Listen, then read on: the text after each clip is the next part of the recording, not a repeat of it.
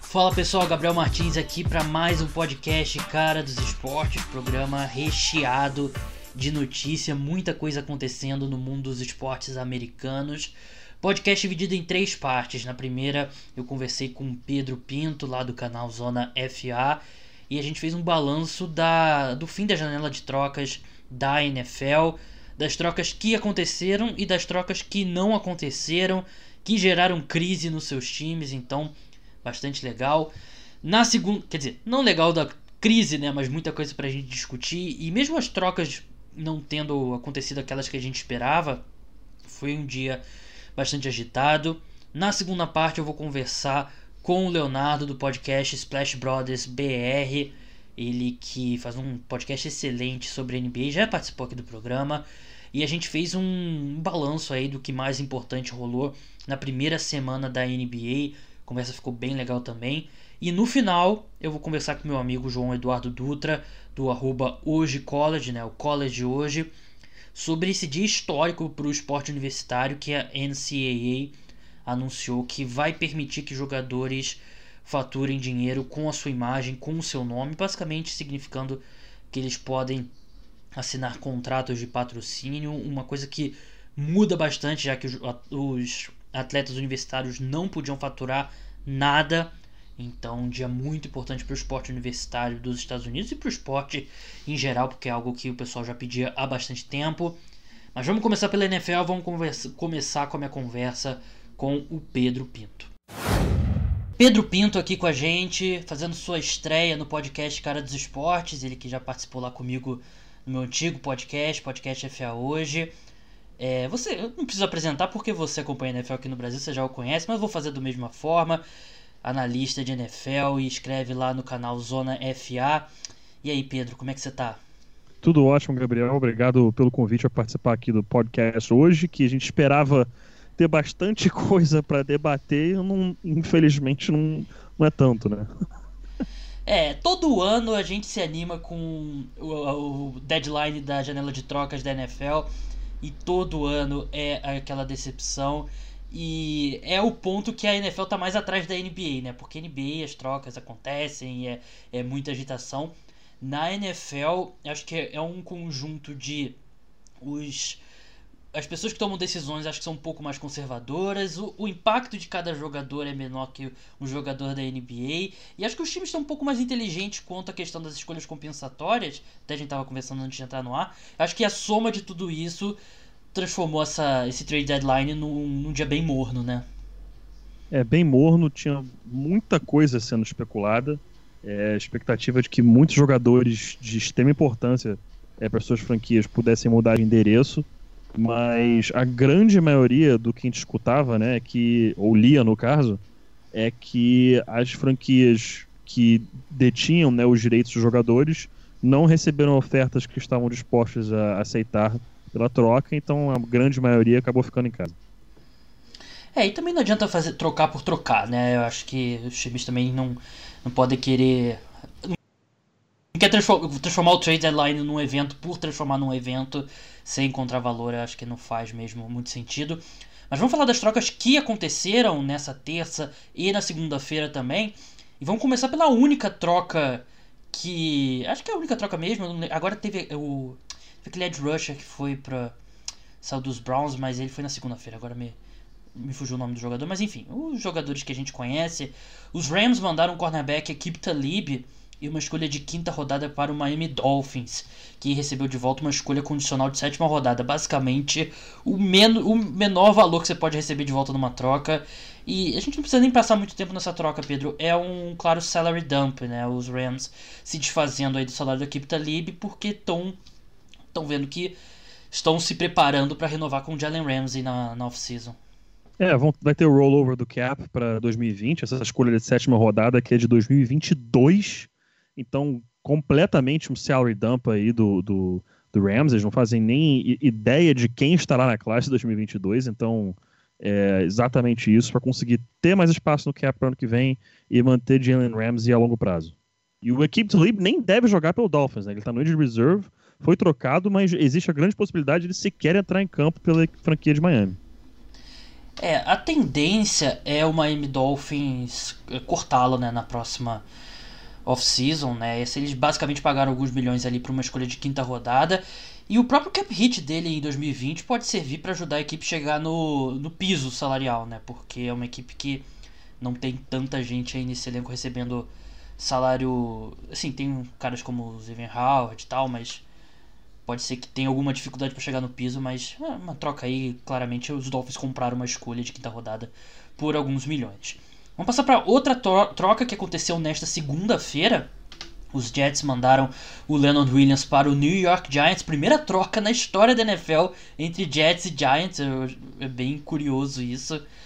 Os Jets vão receber de volta uma escolha de terceira rodada em 2020, uma escolha de quinta rodada em 2021. O Leonard Williams é um cara que vinha há anos sendo especulado em trocas, né? Um jogador que oscila bastante. E os Giants é, resolveram dar uma chance para ele, só que num time que tá em reconstrução, como é os Giants, que eu não sei se um dia vai estar construído, mas tá em reconstrução. Eu não sei se faz tanto sentido assim se abrir mão de uma escolha de terceira rodada e uma escolha de quinta rodada para um jogador que vai ser free agent na próxima off-season. Os Giants provavelmente não vão querer pagar o salário do, do Leonard Williams, então eu não vejo muito sentido para os Giants essa troca não. Eu também não entendi muito bem essa troca. É, eu chego a achar que o Giants quer sim manter o Leonard Williams a longo prazo, porque só assim que, que, que faria sentido você abrir mão é, de uma 35th round pick. É, você não está disputando o título, o jogador está no último ano de contrato. É, eu chego realmente a achar que o Giants tem interesse em mantê-lo no elenco a longo prazo, mas não sei como vai funcionar isso, porque aí tem o, o detalhe mais importante, né? Se o Leonard Williams quer ficar no Giants, porque não, não é obrigado a assinar absolutamente nada. Então vamos ver como vai desandar essa história. É, e nem vale a pena pagar uma franchise tag nele, porque, assim, ele nos melhores momentos dele com os Jets, ele foi um, um, um jogador de interior de linha defensiva muito produtivo, muito bom. Mas até se você olha para a defesa dos Giants, que é uma atrocidade, o interior da linha defensiva talvez seja o setor que a equipe menos precisasse de reforço. Então eu não vejo sentido nenhum essa troca para os Giants e é, é um time que parece que é um time que acredita que possa competir ainda em 2019, o que eu acho bem estranho e bem preocupante se você é torcedor dos Giants. Vamos passar para outra troca que aconteceu na segunda-feira, também de pouquíssimo valor, que os Dolphins mandaram o Kenyon Drake para o Arizona Cardinals, recebendo de volta uma escolha de sexta rodada. Kenyon Drake é um bom running back ali de rotação, né? Não vejo ele, ele nunca foi um que eles falam de call bell, né? O cara que é para ter 15 carregadas num jogo. Mas ele é um bom cara ali de rotação num backfield dos Cardinals que tá bem lesionado, né? Tá sem o David Johnson, sem o Chase Edmonds, então eu não, não vejo muito problema nessa troca para os Cardinals.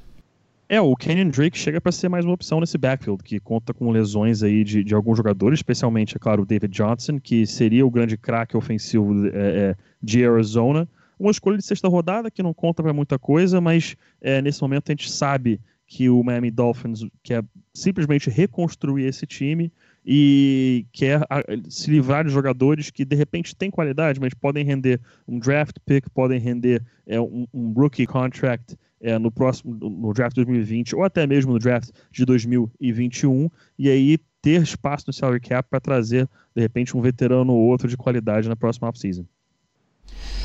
É, não, como vocês viram, não teve muito negócio de alto nível. Antes da gente passar para as especulações que rolaram, e algumas não especulações aconteceram mesmo, propostas, conversas, os Dolphins acumularam um milhão de escolhas de draft.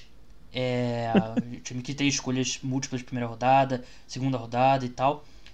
É, tá bem parecido com o primeiro passo do processo do Cleveland Browns, né, Pedro? Você tá gostando do que os Dolphins têm feito até agora? Olha, eu, tô gostando porque o time se via numa situação de eterna reformulação. É, você tinha um quarterback que, por mais que esteja jogando melhor é, que seu colega de sala, digamos assim, né, em Tennessee, o Ryan Tannehill, é, não, claramente não era a resposta, não era o futuro da franquia. Você tinha problemas com jogadores que vinham em contratos que basicamente só queriam ir para Miami para cash in, para ter uma graninha garantida. Então você tem que se livrar disso, você tem que ter começado do zero, tem que entender que o time vai sofrer é, a curto prazo, mas que a médio e longo prazo pode acabar se resolvendo. É, claro, todo mundo sabe, né, nenhuma surpresa, que o Dolphins tem o Tua Tagovailoa como o número um no board deles nesse momento. Claro que pode mudar, tem muita coisa ainda é, para acontecer até o draft. Quem sabe Joe Burrow acaba passando, mas o que se sabe até o momento é que o Tua Tagovailoa tá número um no big board é, de Miami e esse acúmulo de picks se faz necessário porque é, se você tem aí, digamos, 50% de acerto nos draft picks, o pessoal já sabe. Isso aí é considerado uma porcentagem de acerto altíssima. Então, quantos, quanto, eh, perdão, quanto mais draft picks você tiver, maior a chance de acerto, maior a probabilidade de você contar com jogadores que vão seguir no seu elenco por pelo menos aí aqueles quatro anos de contrato de calouro é, e conseguir produzir para sua franquia, abrindo espaço, é claro, para trazer veteranos pontuais na free agency. Então, eu estou gostando do que o Dolphins está fazendo. Vão tentar é, montar essa equipe para o futuro e se não der, se não der certo, é... aí vai, vai complicar. Esse é o grande medo. Você tem que ter a competência para acertar é, os jogadores, avaliar de forma correta para esse, esse sistema que eles estão utilizando aí funcionar. É, eu concordo plenamente com você. O, o Miami Dolphins está fazendo certo, está acumulando escolhas. É assim que você reconstrói. Claro que é um, uma, uma medida um pouco mais drástica, né? Como o Cleveland Browns tomou lá atrás, mas é a primeira parte do processo. E assim, é, é isso, você.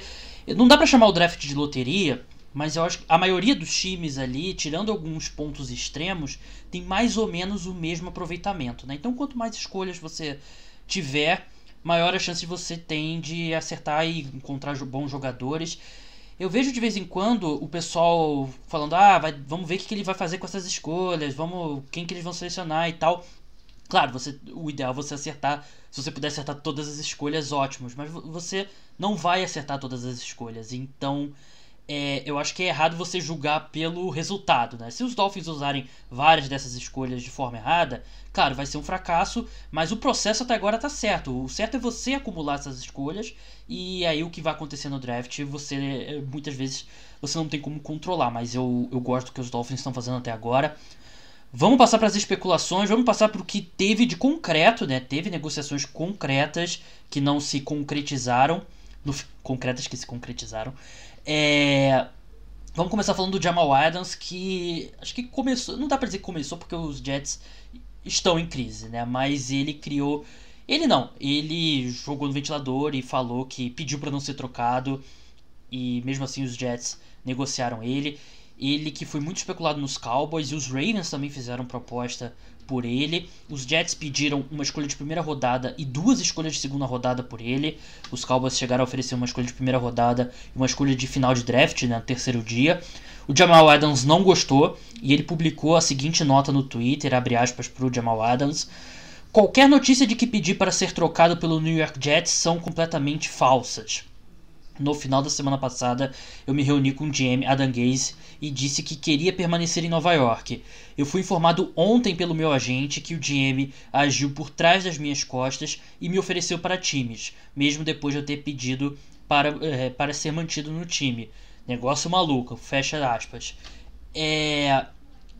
Mostra que os Jets nesse momento estão completamente é, confusos e não parecem entender direito o que, que quer ser feito nessa franquia, porque tudo bem, se você tá num momento de reconstrução, reconstrução novamente, outro time em reconstrução, não faz sentido abrir mão de um cara como o Jamal Adams, né, Pedro? Um cara que, para mim, é o melhor safety da NFL, tem, acabou de completar 24 anos, é, é o tipo de jogador que você constrói ao redor, não é o jogador que você troca.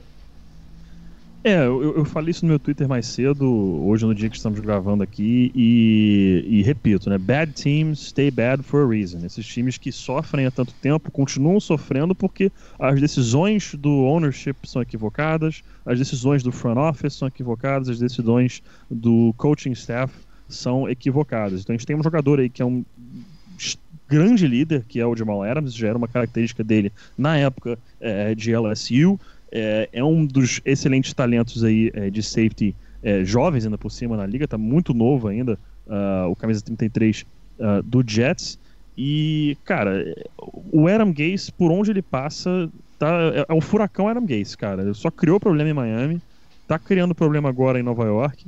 É, chego a achar, inclusive, que na época dele em Denver, que o Peyton Manning gostou tanto dele, possivelmente apenas pela parte tática, né? Porque todo mundo sabe que naquela época quem comandava o ataque era o Peyton Manning, não era o Adam Gase. Então, de repente, o input dele era muito bom, mas tá ficando provado aí que ele, como head coach, como alguém que ele toma as decisões finais, não parece que não é uma boa opção para nenhuma franquia. Então, o Jets é, se atrasou mais uma vez aí. E uma coisa que eu achei interessante do Ravens ir atrás do Jamal Adams, poderia ficar muito interessante pelo seguinte: o Jamal Adams é um safety que gosta muito de jogar dentro do box. E como eles já contam com o Earl Thomas, cara, essa rotação aí de poder botar os dois é, é, two high safeties, né, ou até de repente descer com o Jamal Adams para dentro do box, com a velocidade que o jogo tem hoje em dia, com a agressividade que ele tem, com a qualidade dos tackles, né, é, que o Jamal Adams tem, isso aí poderia ser algo muito interessante de se ver em Baltimore, mas não foi o caso, não aconteceu. É, os Ravens, eles estão se mostrando desde a off-season, né, quando eles adquiriram o Earl Thomas, é um time que está colocando todos os seus recursos na, na, na secundária, né, e tem uma corrente de pensamento atualmente que diz que a secundária é mais importante que o front seven.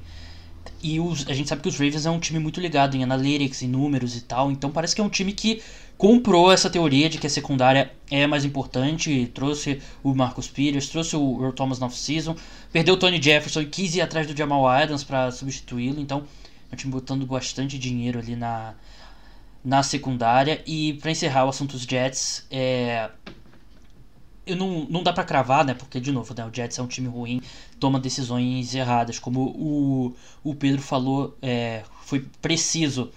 Mas o Adam Gaze e, e, o Douglas, né, o GM lá dos Jets, eles não fazem nada que faça eu acreditar que eles mereçam o benefício da dúvida e tenham uma oportunidade de segundo ano. Eu sei que é traumático, né? Você demitir um head coach tão cedo, demitir um GM, ele que assumiu de, bem depois da Dan Gaze.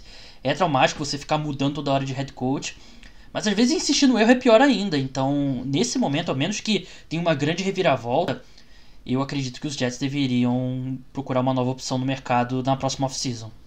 Eu concordo plenamente. É, Adam Gase já chegou é, criando problemas no vestiário, se livra de Lennon Williams, que tudo bem, faz até sentido, já que tem o Quentin Williams agora no elenco, mas esse boato aí de uma troca do Le'Veon Bell, que não sabemos se é verídico ou não, se é só um papo, se alguém começou isso aí e só foi apenas um rumor, mas, cara, oferecer junto com o GM o Jamal Adams, que é um líder dentro desse vestiário, um jogador jovem, sendo que ele pediu para ficar, olha, é, isso você perde um vestiário dessa forma. E ele o... deveria ser o segundo jogador mais intocável nesse elenco, sim, atrás apenas sim. do Sam Darnold. Sim, eu concordo plenamente. Concordo plenamente. E, e, e é, para mim, talvez só atrás do Darnold e do Quinn Williams. Mas assim, é, porra, você ser dos três mais intocáveis ali, pelo amor de Deus. E o Adam Gase e o seu GM fizeram basicamente isso. Foram mexer com o vestiário inteiro. Então, é, certamente não tem muitos amigos no locker room do Jets agora, Adam Gase. E se o ownership for inteligente, se livra dele é, assim que bater o, Black Monday após a semana 17. Vamos passar para outro jogador que foi discutido bastante, mas acabou não foi trocado, o Trent Williams, left tackle do Washington Redskins, que o Cleveland Browns demonstrou bastante interesse nele, mas acabou que a troca não se materializou. O Trent Williams que ele não se apresentou para os Redskins ainda, está fazendo holdout, ele que já deixou bem claro que não joga mais pela equipe depois que eles diagnosticaram errado a lesão dele, e os Redskins têm um histórico disso, fizeram isso com o McCoy, e com o Alex Smith não tá bem claro, mas é difícil acreditar que o Alex Smith ele deu uma entrevista recentemente falando que fez acho que 10 cirurgias na perna, um negócio absurdo desse. E no mínimo, pode não ter ocorrido um erro médico ali dos Redskins, mas no mínimo é, deixa a gente suspeitando ali que eles não trataram da melhor forma. Trent Williams, eu, eu tenho. Eu defendo ele 100% dele não querer jogar mais pelos Redskins. E os Redskins perderam o timing de, da hora de trocar o, o Trent Williams, né? Porque ele vai estar tá mais velho na próxima off-season. Ele, se eu não me engano, ele vai pro último ano de contrato em 2020, agora não tenho Isso certeza. Isso aí, e... o último ano de contrato. Perderam totalmente o timing e vão receber bem menos do que poderiam receber por um cara que, quando tá saudável, é no mínimo um dos melhores left tackles da NFL. Cara, a incompetência em Washington é, é incrível. O Dan, Dan, Snyder é um dono que se mete em todas as decisões da FIA. É, já sabemos que na época do Robert Griffin, é, o, o, Mike Shanahan, que era o head coach, não queria contar com o Robert Griffin. Ele foi forçado a selecioná-lo pelo Dan Snyder. Sabemos também que Jay Gruden, que era o head coach do time eh, ainda nessa, no início da temporada, não queria Dwayne Haskins, foi forçado a ter Dwayne Haskins no seu elenco. Então é um, é um, é um dono que se mexe em decisões que ele não tem o menor gabarito para tomar, não tem, não tem conhecimento suficiente para fazer é, avaliações nem decisões puramente relacionadas ao esporte, né, a parte do campo.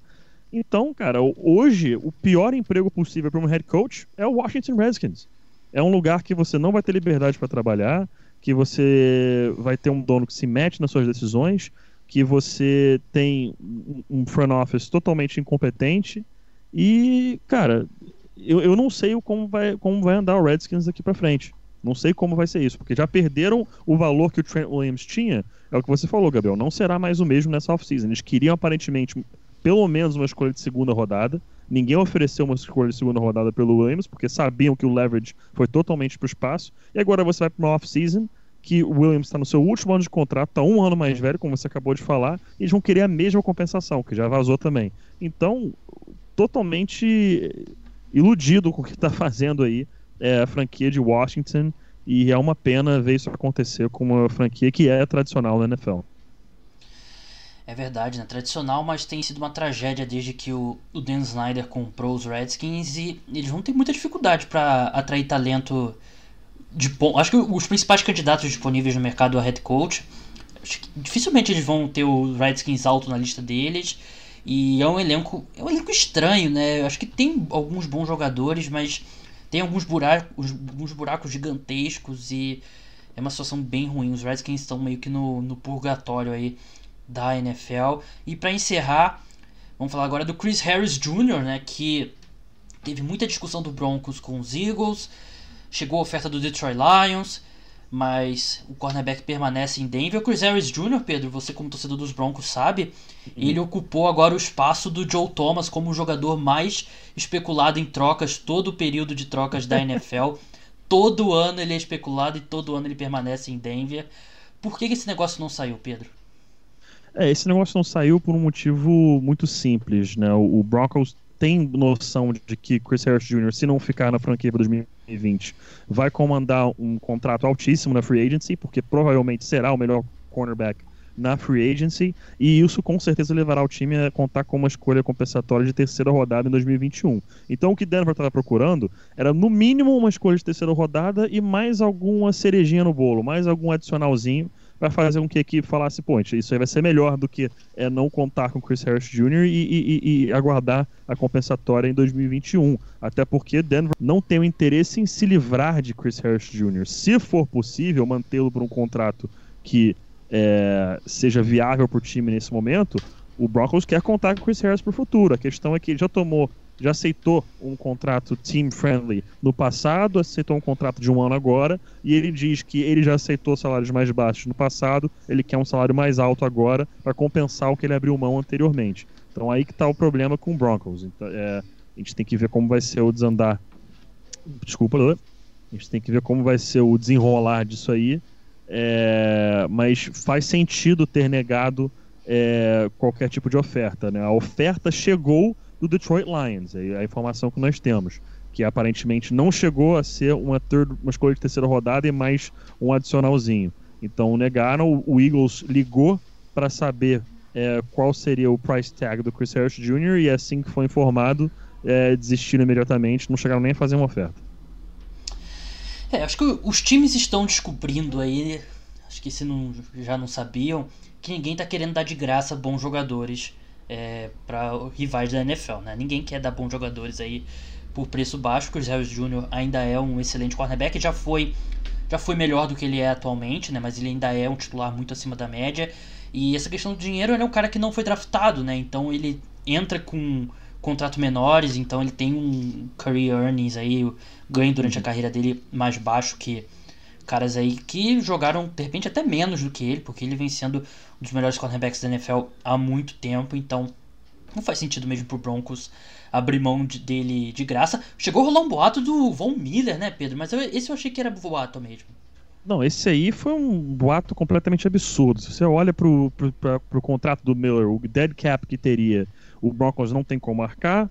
É, o Von Miller é o melhor jogador desse, do, do time é, é o grande líder desse time nesse momento. É, ele lidera do jeito dele, não é aquele cara tão vocal, de, tão, de, de puxar tudo para ele, mas ele é o grande líder do time nesse momento, é o melhor jogador do time, é o jogador que está mais tempo na franquia, junto com uh, o Chris Harris Jr., ambos da, do mesmo ano, de 2011.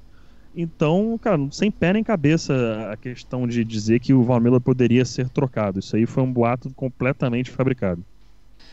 Pedro, muito obrigado pela sua participação. O pessoal pode acompanhar o trabalho dele lá no canal Zona FA e assistir também os jogos do, do Vasco, né, Pedro? Ainda tá Isso aí. firme forte lá, né? Isso aí. O, o, Vasco Almirante, nesse domingo agora, inclusive, é, dia 3 de, de novembro, tem primeira rodada dos playoffs, vai é, encarar é, a Lusa no estádio do Olarias, duas horas da tarde.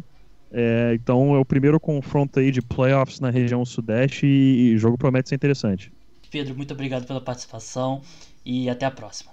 Eu que te agradeço, Gabriel. Um prazer imenso gravar contigo. Só me chamar que na próxima estaria aí. Anteriormente você me chamou, mas eu estava bastante doente, não tinha nem como gravar. Mas hoje estou aqui e na próxima eu topo com certeza. O cara é treinador de futebol americano e não quer participar do podcast porque ele tá com uma pneumonia, doença assim simples dessa. Boba. Tá melhor, Pedro? Bem melhor já. Obrigado, Gabriel, 100%. Muito obrigado, Pedro. E agora eu vou passar para a conversa com o Leonardo Paglione do Splash Brothers BR. Leonardo Paglione aqui comigo, você conhece ele do, do próprio podcast Cara dos Esportes, ele participou do preview aqui comigo da Conferência Leste e você também escuta ele no podcast Splash Brothers junto lá com o Guilherme. Léo, seja bem-vindo novamente ao podcast. Bom, Gabriel, um prazer estar participando de novo. Quando eu falei a primeira vez, o podcast Splash Brothers ainda era um... estava no início, né? A gente ia lançar o primeiro episódio. E agora já estamos indo para o quarto. Inclusive o senhor participou de um. Exatamente. Mas bora lá que tem muito assunto essa semana, hein? Muito assunto. Eu convidei o Léo para participar aqui para a gente fazer um balanço da primeira semana da NBA Inicialmente a gente não ia falar muito de notícias, sempre tem algumas notícias, mas a gente ia focar mais fazer um resumo do que aconteceu nessa primeira semana da NBA. Alguns times jogaram quatro jogos, outros jogaram três jogos, mas saiu uma notícia ali que a gente não pode deixar de repercutir, que talvez o timing acontecer tão cedo talvez seja surpreendente, mas acontecer de fato não é uma surpresa.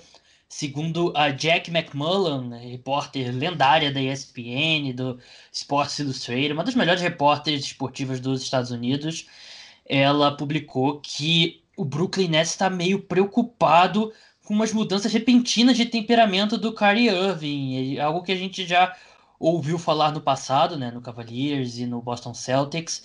Parece que aconteceu um incidente durante a visita da equipe na China que deixou o time totalmente confuso e assim, a gente sabe do que o Curry é um cara complicado, né, Léo? Mas acontecer tão cedo, com uma semana de temporada regular, eu acho que se torna ainda mais preocupante. É, e quando acontece isso pelo segundo time consecutivo, você fica começando a pensar se vale ter a pena um jogador desse jeito, né? Porque ele já deu demonstra, demonstração na quadra que ele é muito bom, que ele é muito decisivo, que não é um dos melhores armadores da sua geração, mas quando começa a surgir essas novas notícias de que ele é um problema no vestiário, que ele não se dá muito bem com as, com as equipes, você começa a realmente se questionar se vale a pena ter esse tipo de jogador no time. É verdade, porque o que eu esperava pro Brooklyn Nets era mais ou menos o que aconteceu no Boston Celtics, que ele teve ali uns quatro, seis meses de lua de mel que o, o Kyrie estava voando e ele começou muito bem dentro de quadra a carreira dele com o Brooklyn Nets e depois de algum tempo teve algumas rusgas. E agora isso começa cedo e mudanças de temperamento, mudanças repentinas de temperamento do Kyrie Irving, como a Jack McMullen falou.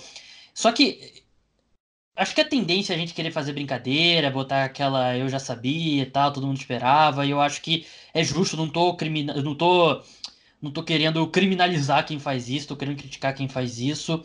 Mas eu sei que você acompanha também a NFL, Léo, e situações completamente diferentes.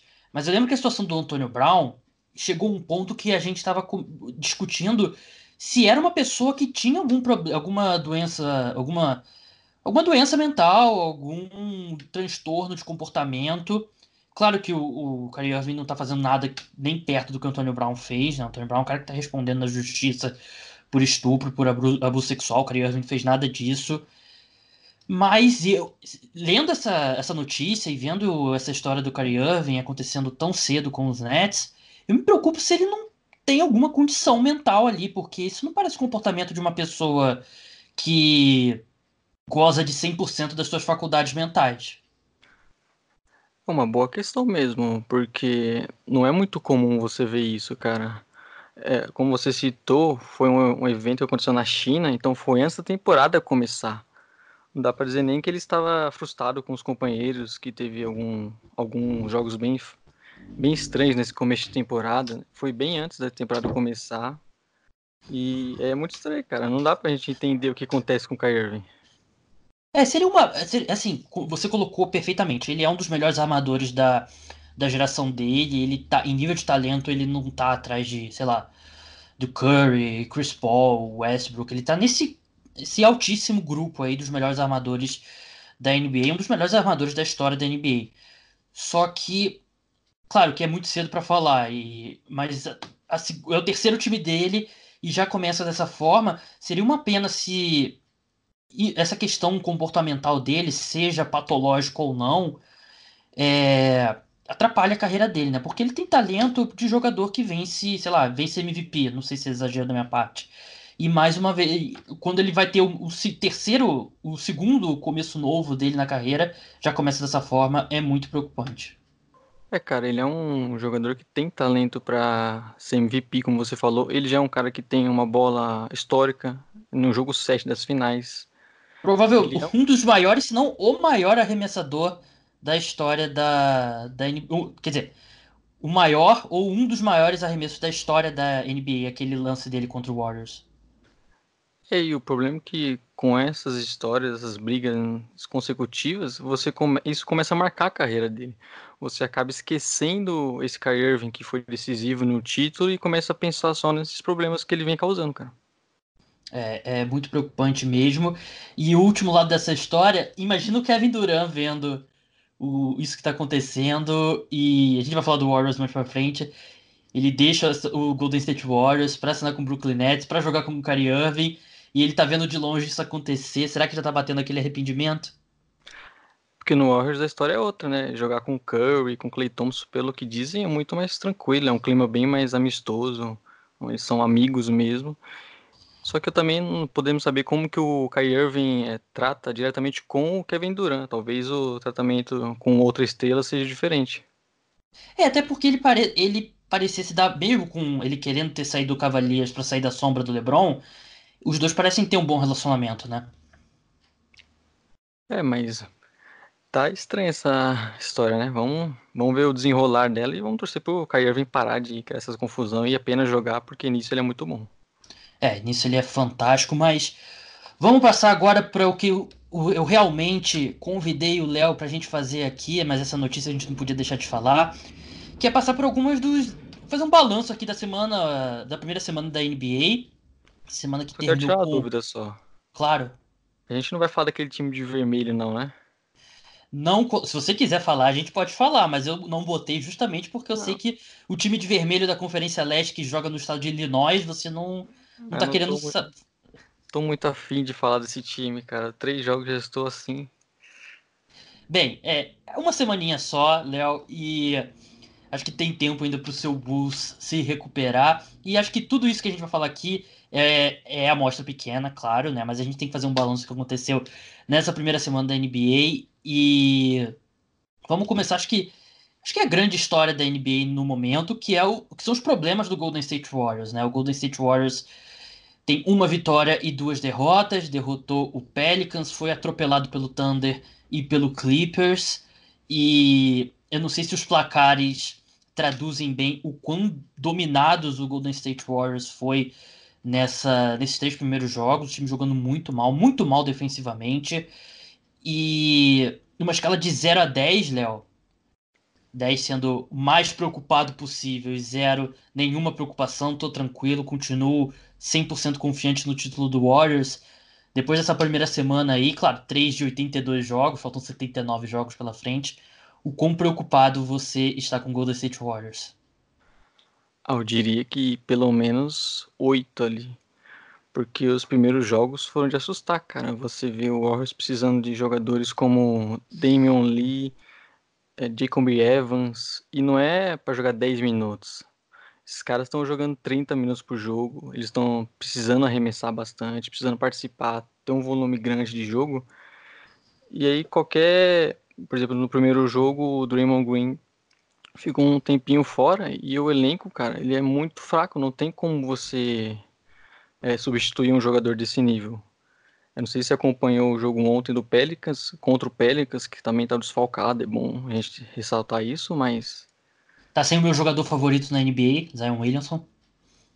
Sei que você falava do Holiday. Não, Zion Williamson não jogou um segundo sequer, mas já é meu jogador favorito na NBA. Eu, eu continuo 100% na bandwagon do Zion. Eu, se eu vou repetir aqui. Se eu tiver que afundar com o Titanic, eu vou afundar com o Titanic. Mas por favor, Léo, continue. É, eu vou afundar com você, porque eu também sou muito é. fã dele. Então a gente e... vai lá, a gente vai lá tá tocando o violino ali, arrumando as cadeiras, né, enquanto o Titanic Mas, afunda. Se eu tivesse que um desejo agora, cara, eu só quero que o Zion consiga jogar, velho. Se for pra ele não, não ser, ser um jogador que a gente espere, que ele jogue pelo menos e que ele não fique lesionado, cara.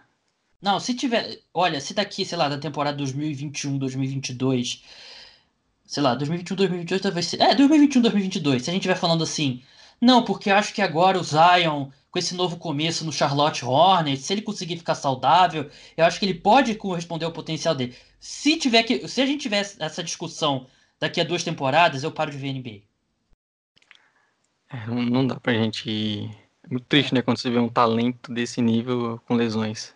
Mas vamos voltar ao Warriors. Você estava falando de o quão fino é esse elenco.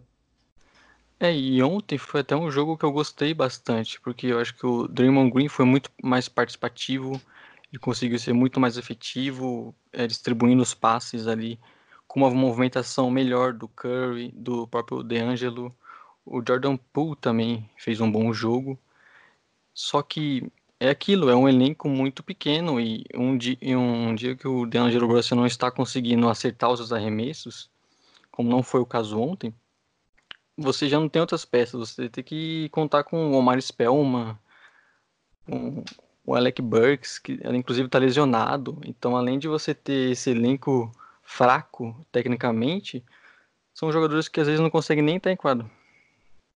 Não, é, é um problema sério e assim, eu sou muito fã do, do Curry, um dos, dos, meus jogadores favoritos de todos os tempos. E eu passei boa parte da off-season pensando em apostar nele para MVP, mas na reta final da, da off-season eu me dei conta que esse time do Warriors não seria bom o suficiente para ele vencer o MVP. Eu não achei que seria tão ruim quanto a gente está vendo agora. E até acho que esse time vai melhorar.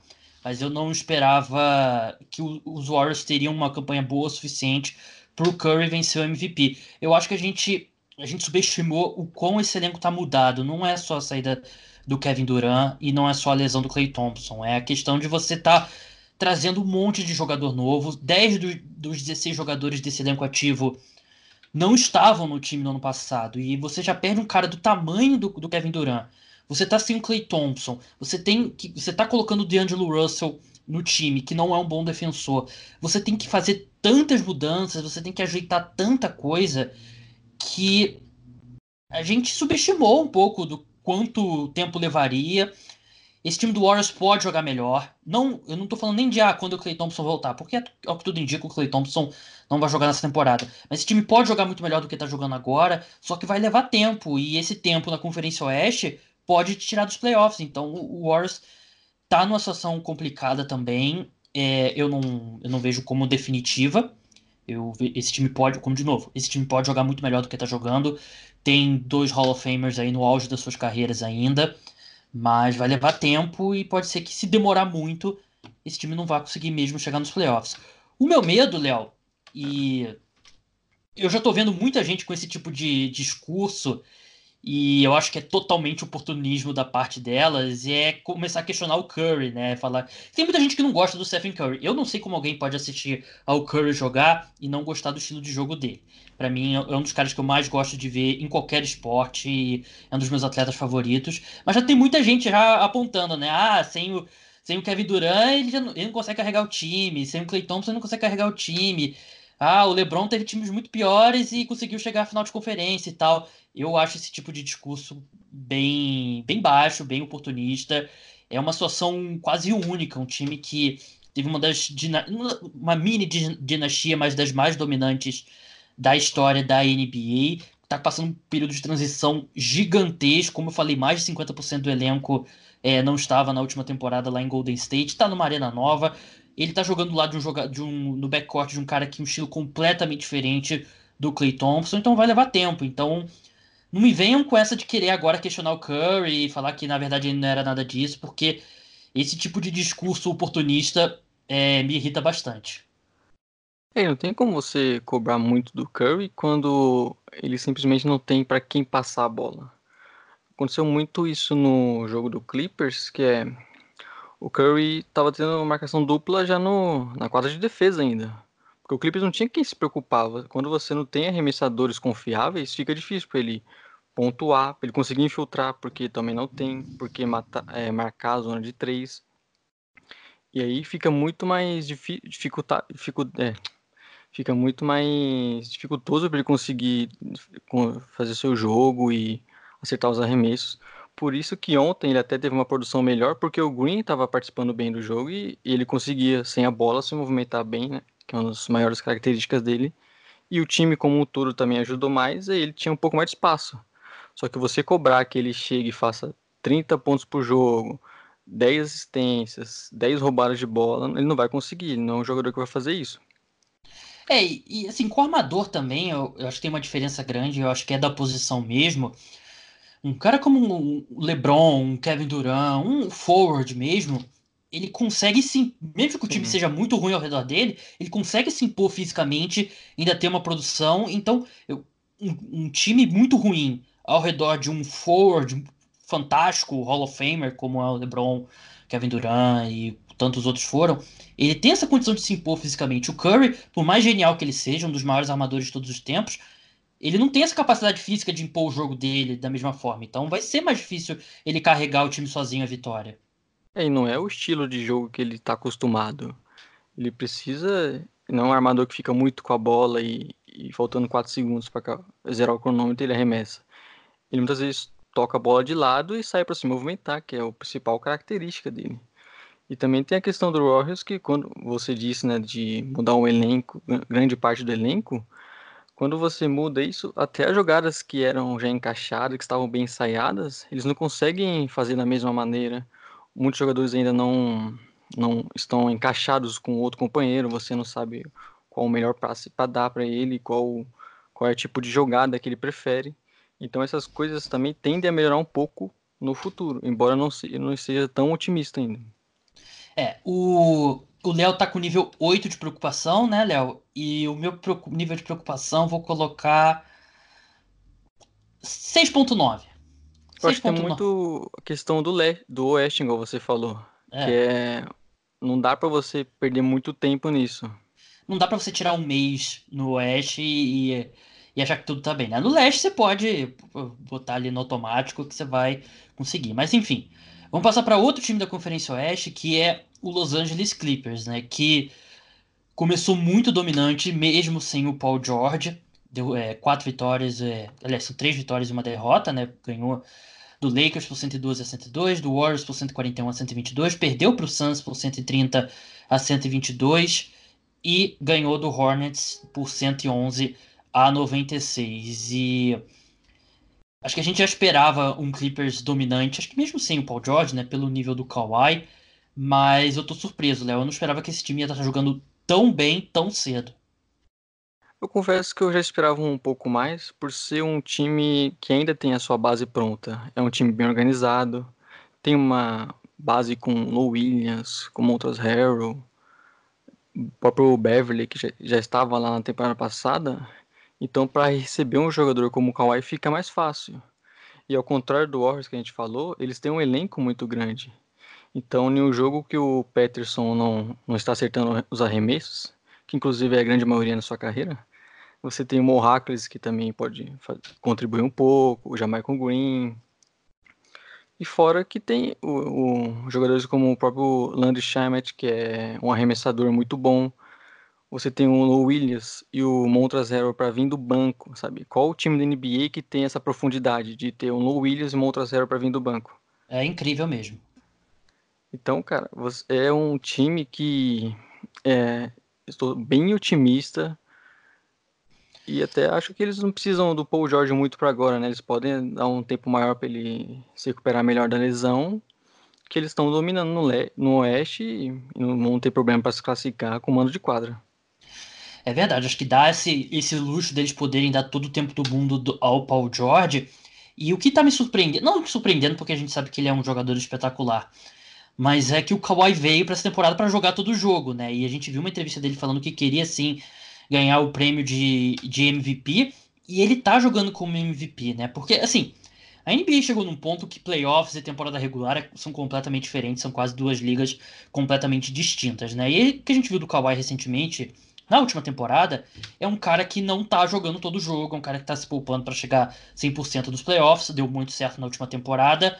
Por isso que quando a gente discutia aqui MVP, ninguém, ninguém falava do Kawhi, porque todo mundo presumia que ele não fosse jogar é, um número de jogos suficiente para ele concorrer ao prêmio. Mas ele parece motivado para ganhar esse prêmio e se ele jogar no nível que ele está jogando, por sei lá, 65 jogos, eu acho que é um, é um bom número, e o Clippers tem tudo para ser seed 1, seed 2 por aí, ele se torna o grande favorito para o MVP porque ele jogando o melhor basquete que ele pode jogar hoje, se todos os jogadores da NBA estiverem jogando o melhor basquete do que eles podem jogar, o Kawhi é o melhor jogador por uma boa margem, porque ninguém tem a combinação de jogo ofensivo dele com a, ser um dois, se não o melhor defensor de perímetro da NBA. E ele tá sendo um playmaker melhor nessa temporada. Eu não esperava que ele fosse passar a bola tão bem quanto ele tá passando. E eu tô, assim, assim como você, eu não tô impressionado assim, com o Clippers, mas eu tô impressionado com o Kawhi, porque, por exemplo, ele jogou os quatro, os quatro jogos do, do Clippers, né? Sim. Então, isso eu não esperava dele. E ele é um jogador mais fácil de encaixar no time também porque ele não é um James Harden que vai ter sempre a bola na mão. Ele é um cara que tem muitos momentos que ele deixa o Low Williams controlar mais o jogo, ele fica mais parado no, na zona morta ali, arremessando de três. E simplesmente quando você vai ver, ele já tem 30 pontos, porque em algum período do jogo ele fez, acertou três bolas de três seguido, ou teve uma pontuação muito alta. Aquele e fade você... delezinho que tá imparável também, né? É, ele ele é muito bom, né, cara? você falou dele, da evolução dele com passador também é uma coisa que a gente não esperava alguns anos atrás, né? Essa conseguir, conseguir envolver os companheiros da forma que ele envolve é ele tá realmente evoluindo muito nesse quesito. E você falou de MVP, eu quero lembrar aqui o senhor que eu votei no Kawhi como MVP no podcast. É verdade, eu tenho que, tenho que ser justo aqui. É porque, vou ser bem sincero, eu dei vários palpites de MVP no Twitter, escrevi, acerta, né? Participei em podcast. Nenhum eu botei Kawaii, então eu tô numa situação complicada. E eu, eu mal lembro dos meus, Léo. Eu não consigo decorar o de todo mundo. Mas se você realmente. Cara, você deu esse palpite, você tá. Botou dinheiro. Se você botou dinheiro, você vai. Não, não ter... Aí... Mas eu vou dar uma moral para você, porque o nosso assunto aqui nesse podcast você acertou também, então mais pra frente a gente fala disso. É verdade, eu não acertei tanto, né? Eu apenas confiei na pessoa que disse, mas vamos passar então logo para esse, que depois a gente vai passar para dois jogadores individualmente que a gente vai falar, então vamos matar os times, que é o começo ruim do, do Indiana Pacers. E o que o Léo se referiu é que no podcast dele, né, no Splash Brothers lá com o Guilherme, a gente discutiu sobre o palpite dos oito times que iriam aos playoffs em cada conferência do Zach Lowe, né, que é um dos principais analistas de NBA nos Estados Unidos, talvez o principal. E se ele é o principal analista de NBA nos Estados Unidos, acho que se expande para o melhor analista de NBA no mundo. Ele não, colo ele não colocou o Pacers nos playoffs, né, que muita gente não gostou. Eu vi que você respondeu no, no lá no Twitter dos Splash Brothers algumas pessoas que não também não gostaram disso. E o que eu falei foi que eu não via como um absurdo, porque eu não confiava no Malcolm Brogdon tendo um papel de destaque nesse ataque, o encaixe do Sabonis com o Turner, que isso já vem de alguns anos, e a lesão do Ladipo, né? Porque, claro, ele não voltou ainda, a gente não sabe quando que ele vai voltar e não sabe como ele vai voltar, porque é uma lesão que eu, eu não lembro de ninguém na NBA ter, que ele rompeu o ligamento do quadril, se não me engano, não lembro exatamente o nome do ligamento.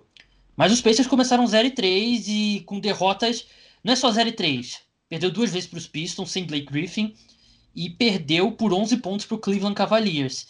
E tá, três jogos, uma semana, a temporada é longa, mas eu já ligo o sinal de alerta pro, pro Indiana Pacers, Léo. É, e chama a atenção dos adversários, cara. Você, como disse, o Pistons estava sem o Blake Griffin e já não é um time com um elenco muito grande. O Kevs também, que é, está reconstruindo ainda. E nos dois jogos teve algo em comum que eles não conseguiram dominar o garrafão. O Drum acabou com eles nos dois jogos. E eles o, sofreram com o Tristan Thompson e Kevin Love também. É, e você tem o Sabonis e o Turner. É para única área do, do, da quadra que você não pode ter problemas é o garrafão. É, e justamente na defesa que eles estão tendo esse problema com o Turner, com o Turner e com o Sabonis, porque no ataque às vezes até que flui um pouco mais por conta do, dos Turner chuta de três, o Sabonis também está chutando. O Sabonis é um bom reboteiro ofensivo, mas tá complicado. A defesa tá tomando muito ponto no garrafão e de três pontos, e aí é um caos total. E o Oladipo faz muita falta também na, no jogo ontem, é nos momentos finais, que ele é o jogador que decidia nesse time. E o Brogdon, querendo ou não, não é um cara que vai ter um. um todos os jogos vai ter um aproveitamento tão alto. Ontem mesmo ele errou bastante arremesso. É, acho que o, Brogdon é um role player de luxo, né? Ele é muito bom jogador. Ele é bom em muitas partes do jogo. Ele vai complementar muito bem o Oladipo. Mas não é o cara que você quer sendo o jogador que vai ter 30 arremessos por jogo, vai ter a bola decisiva, toda jogada. E outra importante também é falar dos reforços que o Jeremy Lamb jogou só o primeiro ainda, ele tá machucado, eu não lembro a lesão dele. E o TJ Warren também tá arremessando muito mal, não encaixou totalmente nesse time. E aí o elenco não dá conta, né? É verdade, eu acho que é, é hora de se preocupar sim pro Indiana Pacers. É, se, era seu palpite para ir aos playoffs, o, o Pacers? Você ainda tá confiante ou você acha que a gente está confirmando algumas das expectativas ruins que a gente tinha? Eu sinceramente achava que o time seguraria mais nesse início, mesmo sem o Ladipo, sabe? Os jogos contra, contra o Cleveland, você precisa ganhar mesmo sem o Ladipo. E eu me surpreendi bastante. Só que eu ainda votaria no Pacers nos playoffs, até por conta de ser o leste. Então eles vão acabar brigando ali com Pistons, com Magic que também não são times que dá para você confiar tanto, assim. Então eu ainda votaria nos Pacers no próximo sim. Vamos passar agora para alguns jogadores que começaram a temporada, dois jogadores que começaram a temporada pegando fogo, que foram eleitos os melhores jogadores da semana nas suas conferências. Vamos começar pelo Carl Anthony Towns, que começou pegando fogo. O cara tá jogando um nível absurdo, 32 pontos, 13 rebotes, 5 assistências, 5 assistências, 3 roubos de bola, 2 tocos por jogo nesse começo de temporada. Tá assim, não, primeiro eu vou te perguntar, Léo, o que, que, você, que, que você tá achando desse começo do Anthony Towns? Eu sei que você tava empolgado, a gente tava conversando, você já falou que ele é o maior pivô, melhor pivô da NBA, e você. Eu acabei que eu não vi a notícia do Jokic voltando para jogar na Sérvia. Não sei o que aconteceu. O Embiid também, pelo jeito, se aposentou e tal. Mas eu senti que você tá bem empolgado com o Towns. É que, cara, eu vejo o Taos como um pivô dominante da nossa era moderna. A gente lembra muito do Shaq, que era um cara extremamente dominante na sua época. O Taos hoje, ele é isso. Ele tá defendendo muito bem, ele consegue defender jogadores de perímetro, de proteger bem um garrafão, e no ataque ele é completo. Ele pontua embaixo do garrafão, ele faz, ele pontua de três, ele pode bater a bola e infiltrar. Ele é um ótimo passador também. Então, tipo, não, você não vê um buraco muito grande no jogo dele. É, ele é tá jogando. Isso, ele tá jogando é por isso que nível... eu estou bem empolgado. Ele tá jogando num nível espetacular mesmo. Só que a minha coisa com o Towns, e só alguns números aqui que o Léo falou, né? Ele tá. Deixa eu ver aqui de 3, ele tá acertando 5 de 9.7 bolas de 3 por jogo, que é Que vai regredir, né? Ele não vai Né, começar mais. é, ele, ele vai. Não vai. Vai lembrar que é uma arremessar. amostra pequena ainda, É, sabe? Assim amostra pro muito pequena. E ele. E são os arremessos que muitas vezes é. Lembrando o James Harden, né? Step back, ele arremessa de três sem maior dificuldade. É, isso vai regredir. A minha questão com o Towns é que eu já vi ele ter sequências desse tipo. Eu já vi ele ter sequência de três jogos que ele parecia o melhor, o melhor pivô da NBA e ele não consegue sustentar e nem se tornam vitórias para o Timberwolves. Por isso que eu ainda tô com um pé e meio atrás com o Towns. Eu não confio tanto nele. O que separa um, um jogador como o Towns, como o Devin Booker, de um cara como o Harden, como o Anthony Davis, como um Kevin Durant, é que esses outros três, eles fazem, conseguem fazer isso todo jogo e levam seu time, é, no caso do Davis não, mas levam seu time a vitórias e fazem seu time ser competitivo e ele consegue fazer isso por, sei lá, 70 jogos numa temporada. O Towns, eu, ele ainda tem que me provar que ele pode carregar o Timberwolves nas costas uma temporada inteira. Ele tem talento para isso, mas ele vai ter que fazer para eu, confiar. Eu acho que três jogos é muito cedo para. Claro, todo mundo sabe, três jogos é muito cedo, mas eu ainda não não tô pronto para para acreditar que o Towns virou a chave na carreira dele e vai se firmar como um dois, se não o melhor pivô da NBA. É, você tem razão na questão de regularidade. Para você chegar no nível de um LeBron James, James Harden, você precisa fazer isso na temporada toda e também nos grandes jogos dos playoffs, que é quando os adversários vão tentar tirar o melhor de você e botar você na sua maior dificuldade. Só que eu confesso que eu estou muito empolgado. E eu nem acho que esse Wolves é um time que jogou bem realmente, sabe? Você vê o Wiggins ainda forçando muito, o elenco deles não é tão bom, sabe? Eles têm um Jeff Teague de armador ali. E eu acho que essas três vitórias vão muito pra conta dele, cara. Ele tá carregando esse time nesse início. É verdade. E vamos passar agora pro outro jogador que foi eleito o melhor da sua conferência, né? O Trey Young, o outro que tá pegando, fo pegando fogo. 34 pontos por jogo, 6 rebotes, 9 assistências, 6 turnovers, acho que é bom ressaltar.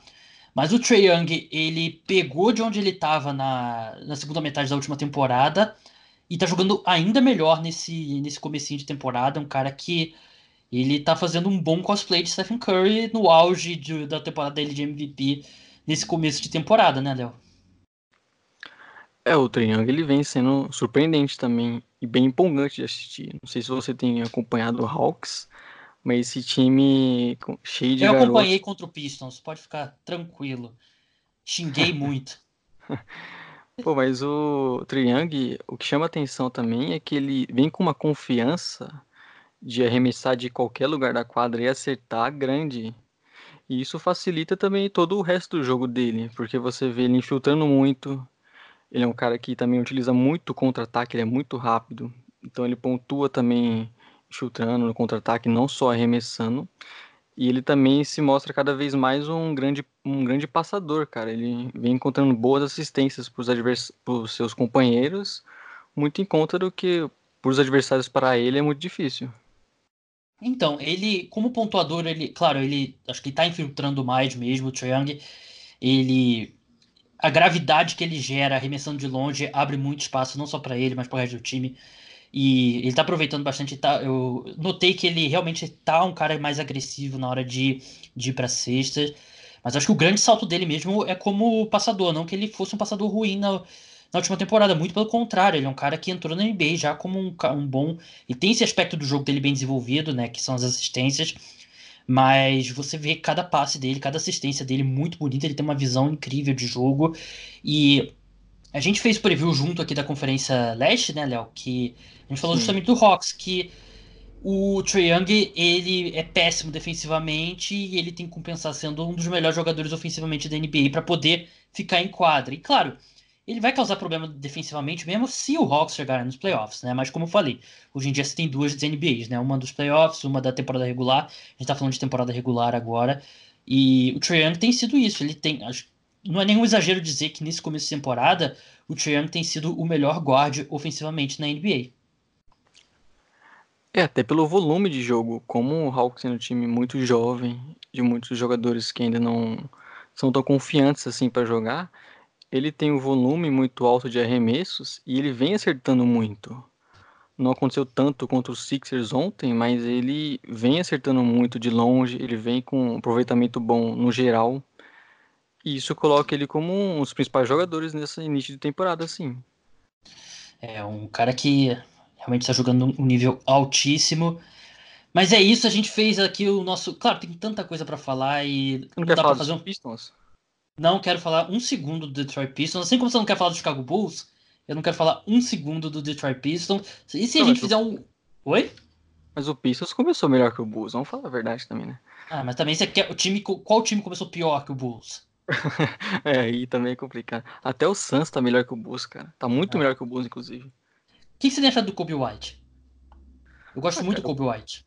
Eu confesso que eu me surpreendi. Já ele, ele pontuando muito desde cedo conseguindo infiltrar, arremessar, que foi um problema dele na Summer League, mas que era o grande carro-chefe dele no college, né, os arremessos de longe.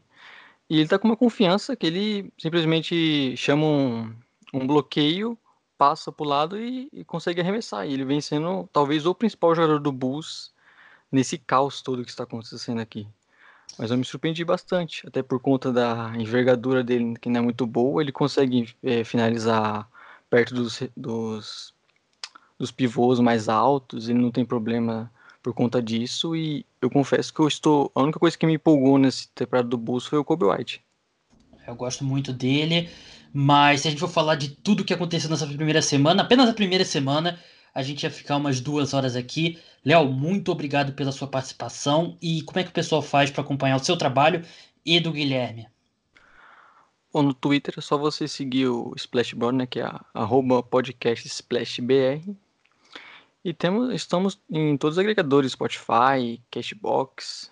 Eu, é, eu tenho uma reclamação com o Spotify, que justamente no episódio que eu participei, demorou pra caramba pra, pra, pra chegar no Spotify, né? Porque você faz o upload, né? Eu também uso o mesmo servidor do Léo. E alguns minutos depois o Spotify puxa. E demorou muito. Eu achei que foi um baita preconceito contra a minha pessoa. É que eu acho que é um, o Spotify percebeu que é um convidado de peso, então é um pouco mais complicado, eles analisam bem. É, faz sentido. E tem que, sentido. E tem que, dar, um, e tem que dar um suspense também, né? É verdade. Léo, muito obrigado e até a próxima. Pô, valeu.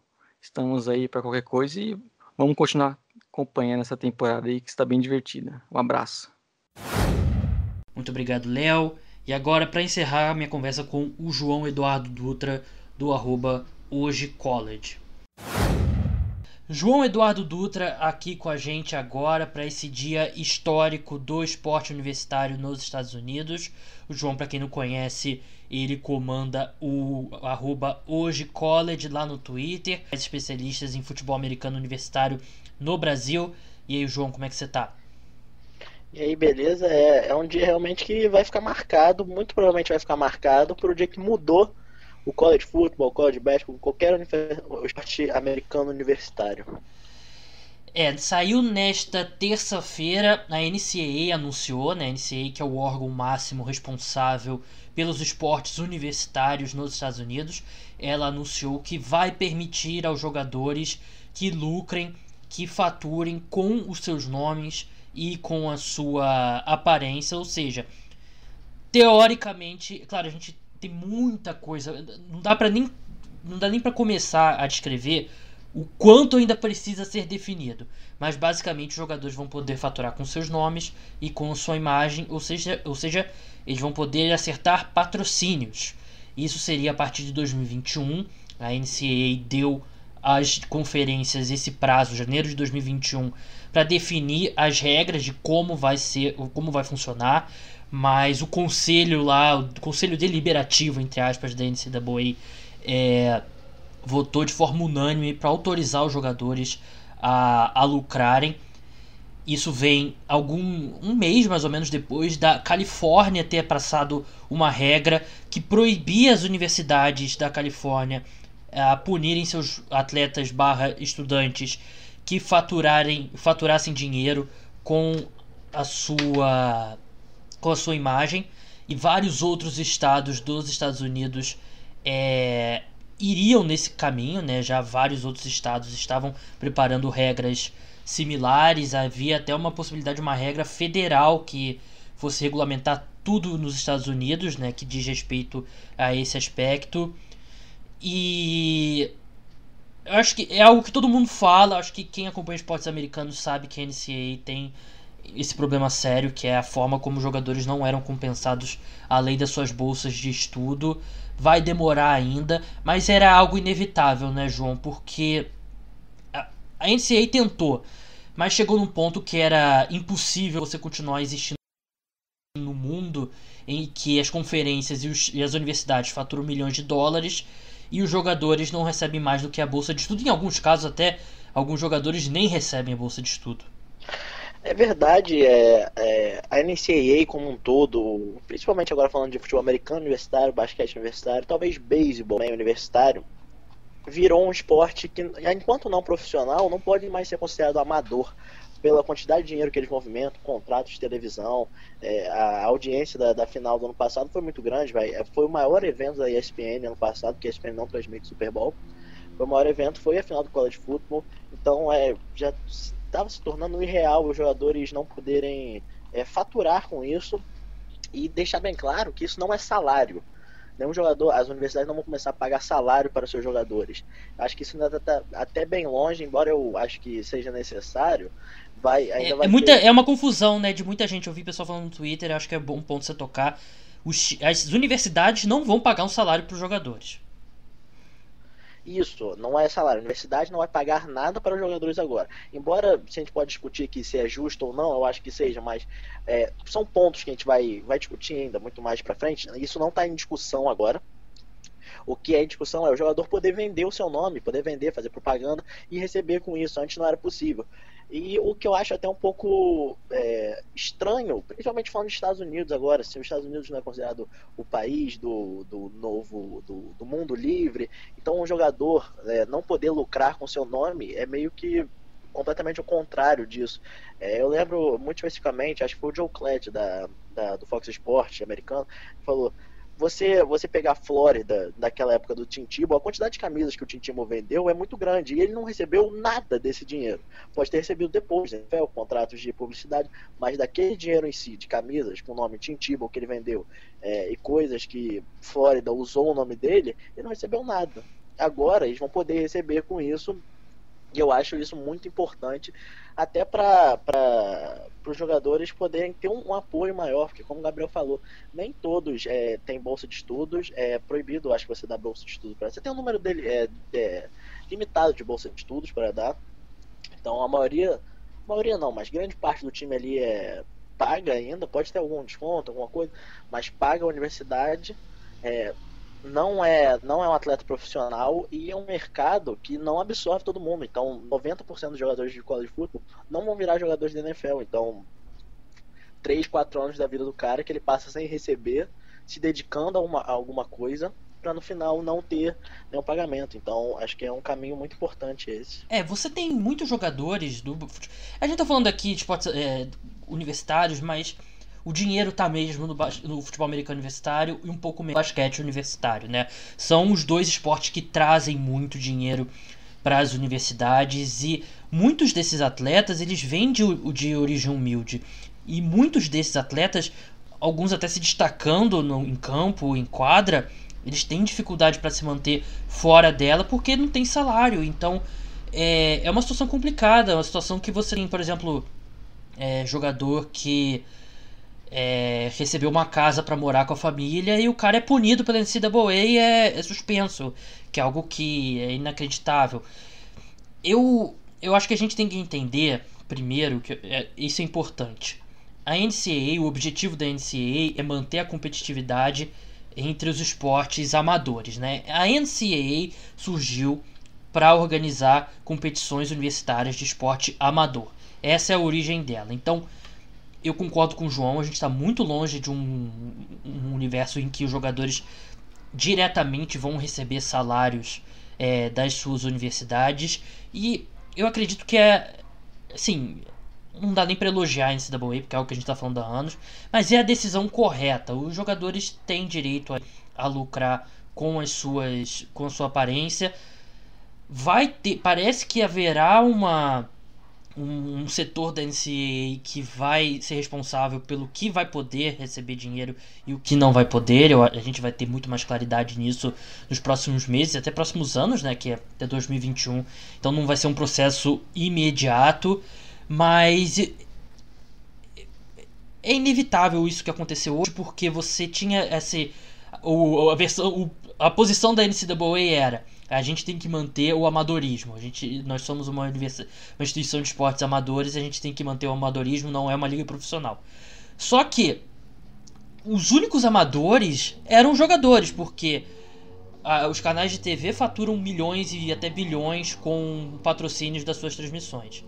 As conferências e, o, e as universidades faturam milhões e bilhões com a venda de direitos televisivos. Então, a, a única parte que não faturava é justamente o jogador que entra em campo, que entra em quadra. Então isso é um absurdo. De, agora, pensando em frente o que, que vai acontecer, eu estou muito curioso para saber, João, porque se eles forem liberar patrocínio mesmo, e for liberar qualquer tipo de patrocínio, vai ser muito interessante, por exemplo, a, a briga, vamos supor, de uma Nike com Adidas brigando por, pelo próximo Zion, digamos assim, oferecendo contratos, sei lá, astronômicos para pegar, assinar com ele, ter, ser a patrocinadora oficial deles e botar ele numa universidade da, que também é patrocinado, por exemplo, a Nike. Vamos supor que ela patrocinar, ela conseguisse acertar um contrato com o Zion Williamson, filho do Zion Williamson. E aí ela vai colocar numa universidade da Nike, que seria, por exemplo, Duke. Duke é uma universidade da Nike. Será que a NCAA pode não querer que isso aconteça? Porque basicamente vai ser uma corrida das empresas. Eu não tenho problema com isso. Eu acho que se eles têm esse valor, iriam ser compensados. Mas pode gerar essa corrida, né? Por exemplo, a Adidas querer fechar com o cara para botar Indiana, que é a universidade patrocinada pela, Indi por, pela Adidas. Ou a, a Nike pegar um quarterback para colocar em Ohio State, né? Então, eu tô curioso, eu tô muito curioso para ver como é que vai ser essa relação com as empresas de, de material esportivo. Eu, eu também acho que isso vai ser, vai virar um fator. Não, não consigo ver como a, NC, a NCAA é, conseguiria é, delimitar isso de uma forma que não seja, é, eu não quero usar a palavra autoritária, mas que seria uma forma de delimitação mesmo de, assim, isso não pode, você não pode escolher de, é, definido por isso, ou eles vão ter que banir material esportivo porque não tá, ninguém vai estar na cabeça do jogador para saber por que ele escolheu da faculdade. Mas você vai poder analisar o, os motivos, como você falou. Se a Nike patrocinar o futuro filho do Zion Williams e botar ele numa universidade da Nike, é, não não tem muito que ele não, não vai ter muito que a NCAA fazer em relação a isso. Vai, vai proibir ele de, de jogar nessa faculdade. Então, é, eu acho que isso vai ser um pouco, vai ser importante, mas não tanto, muito até pelo próprio, é, pela própria dominância na, na, na, na, lista de materiais esportivos. Você fala, principalmente no, no nível universitário, Nike, Adidas, talvez um pouco, eu não sei, New Balance, é, nenhuma outra marca se destaca ao ponto de você conseguir imaginar uma marca pegando um jogador top e levando para uma faculdade que É, até porque a Nike, se ela vai gastar muito dinheiro com o jogador, ela vai querer colocar ele, sei lá, em Ohio State, em Alabama, ou se for Adidas, não lembro agora a universidade grande de Adidas, ser Indiana, mas Indiana tá meio embaixo, sei lá. Tem Jordan, né, que a Jordan é da Nike também, então se a Jordan pegar alguém, é Michigan é, é Jordan, não é? Under Armour, Under Armour patrocina, patrocina Auburn, então pode ser até um negócio interessante, já que Alabama é de, da Nike e Under Armour patrocina Auburn, então um jogador é, crescido no estado de Alabama pode virar, pode ter um, um, leilão até muito rápido em relação a isso. É, e assim, eu tô muito curioso para ver como é que a NCAA vai, se ela vai ter, impor um teto, por exemplo, o que eu acho que seria errado, e se vai ter aquela coisa, né, ah, tem um running back aqui que o Alabama quer quer, é, quer trazer, né, que não é, vamos supor que ele não seja aquele prospecto, um dos 10 melhores prospectos dos Estados Unidos, mas aí ela quer esse running back e aí um dos boosters de Alabama, né, um ex-aluno rico, bota ele para ele ser o garoto propaganda, sei lá, da da concessionária de carros, um garoto que a gente nunca ouviu falar. É um cenário que pode, eu não vejo problema. Eu acho que ele pode gerar esse tipo de interesse. Eu não vejo problema. Mas eu acho que também é o tipo de situação que a NCAA pode querer que não aconteça. É, o que a NCAA tem. Para a NCAA nunca teria os jogadores recebendo dinheiro. Acho que o sonho delas não, era não ter isso. Mas chegou um momento que eles precisam ter, até porque é daquela história de você tornar legal o que já acontece. Porque é real hoje em dia você pensar que nenhum jogador de, de futebol americano universitário, ou basquete universitário, não recebe nada. É, isso já acontece de, de boosters. É, dá uma ajeitadinha aqui, é, é, um, é um presentinho ali, um relógio, um, um Rolex. Então são coisas que vão acontecer. Então você está tornando legal para você fazer isso de uma forma legal e para e para democratizar, para todo mundo fazer, para você poder fazer isso com qualquer jogador. Eu acho que vai acontecer de você um booster mais rico, é, é, não sei se o pessoal que conhece, claro que não é universitário, isso é de colégio, o Friday Night Live. Então, aquele cara dono da concessionária que dava um empreguinho pro pai do cara, que fazia aquilo, que queria manter sempre todo mundo alegre. Então, acredito que isso pode acontecer sim. É, é vai ser muito interessante acompanhar esses desdobramentos. Como eu falei no Twitter, tem, assim, isso é o primeiro passo, é o, a introdução a um livro que vai ter, sei lá, milhares de páginas e vai ser, a gente vai ver quais os moldes que a NCAA vai é, permitir e só deixar bem claro que a NCAA não tá fazendo nada do, do fundo do coração delas, é porque ela seria obrigada. Se ela não fizesse isso, ela seria obrigada porque a tendência é cada vez mais estados é, aprovarem aprovarem legislações como a de Califórnia. Eu acho que só Alabama não aprovaria porque lá futebol americano universitário é é, é religião, né? É um, é um esporte gigantesco. Texas, talvez também. Mas enfim, essa é a regra é, que. Só um, claro. Só um detalhe, acho que o Gabriel pode até falar melhor disso do que eu. Claro que o futebol americano universitário tem um peso muito grande nessa lei, principalmente falando da Califórnia, que primeiro foi pensado no futebol americano universitário, acredito eu. Mas a NCAA teve que fazer isso também, pensando na concorrência e isso acontece no basquete universitário. O, o Gabriel pode falar, teve um jogador aí topzinho que não foi pra, pra NCAA e preferiu jogar no exterior onde ele receberia dinheiro. O RJ Hampton, ele tá jogando lá na Nova Zelândia, né? Ele até tem, teve um jogo recente dele contra o Lamelo Ball e a NBA também a, a, acenando com a possibilidade de oferecer ofertas para jogadores direto do high school para ir jogar na D-League. Então, eu acho que, assim, o futebol americano universitário é maior que o basquete universitário e por uma boa margem. Vocês nunca mais vão me ouvir admitindo isso perto do João, mas é verdade. Só que você num time de futebol americano universitário você tem o quê? 80 jogadores? Sim, e no basquete universitário, é, no basquete mais. universitário você tem 15, 20 jogadores no máximo. Então, esse, quem acompanha basquete universitário sabe que caras como o Zion, como RJ Barrett, como o Romeo Langford em Indiana, como é agora essa nova classe aí, o pessoal que assinou com o Memphis, a gente sabe que eles estão recebendo por fora. Ele, é, é impossível.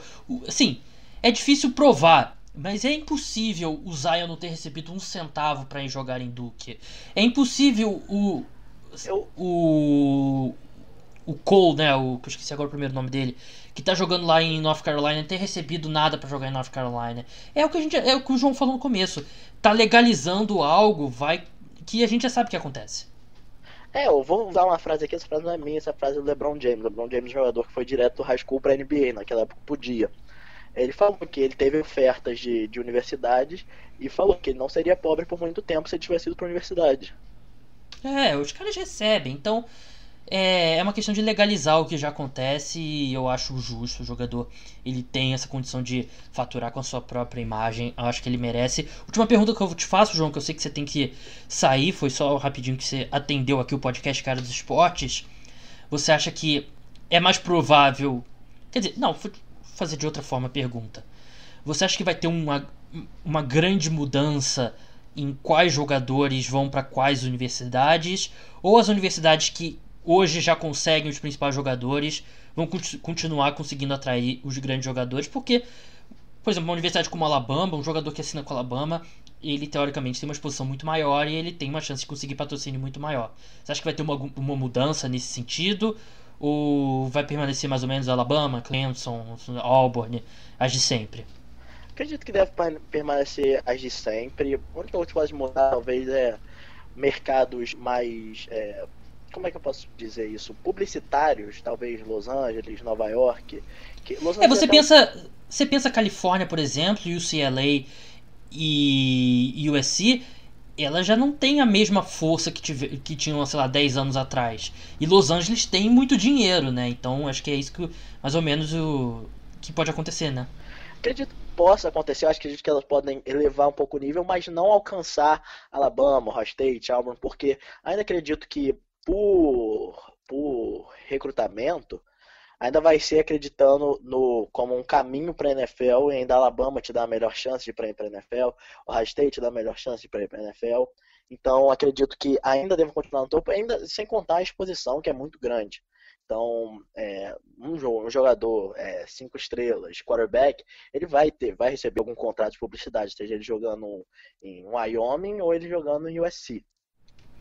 É, porque o futebol americano universitário ele é gigantesco mesmo, é no, no Midwest, né, ali Ohio, algumas partes de Michigan, né, e no sul, né, Alabama, Flórida, Louisiana, esses lugares assim, por exemplo, lugares como Nova York, que tem muito dinheiro, Nova York não tem muita tradição no esporte universitário. E mesmo na Califórnia tem muito mais tradição que Nova York, mas hoje em dia não é. é a Costa Oeste como um todo não é. não tem botado muitos times competitivos, seja no basquete, seja no futebol americano universitário. João, muito obrigado aí pela participação. E como é que o pessoal é, acompanha o seu trabalho lá no, no Twitter? É só ir lá procurar arroba College. A gente está falando de college futebol aí todo, quase todo dia. É, semanalmente a gente posta uma coluninha falando de alguma coisa. Se quiser mandar sugestão, só mandar lá e é isso. É, eu já mandei a minha sugestão, espero que o João ele escreva sobre isso, porque é um tópico que eu acho bem interessante, mas não vou revelar aqui. João, muito obrigado e até a próxima. Valeu. Muito obrigado, João. Muito obrigado, Léo. Muito obrigado, Pedro. O podcast Cara dos Esportes volta aí na quinta-feira de manhã.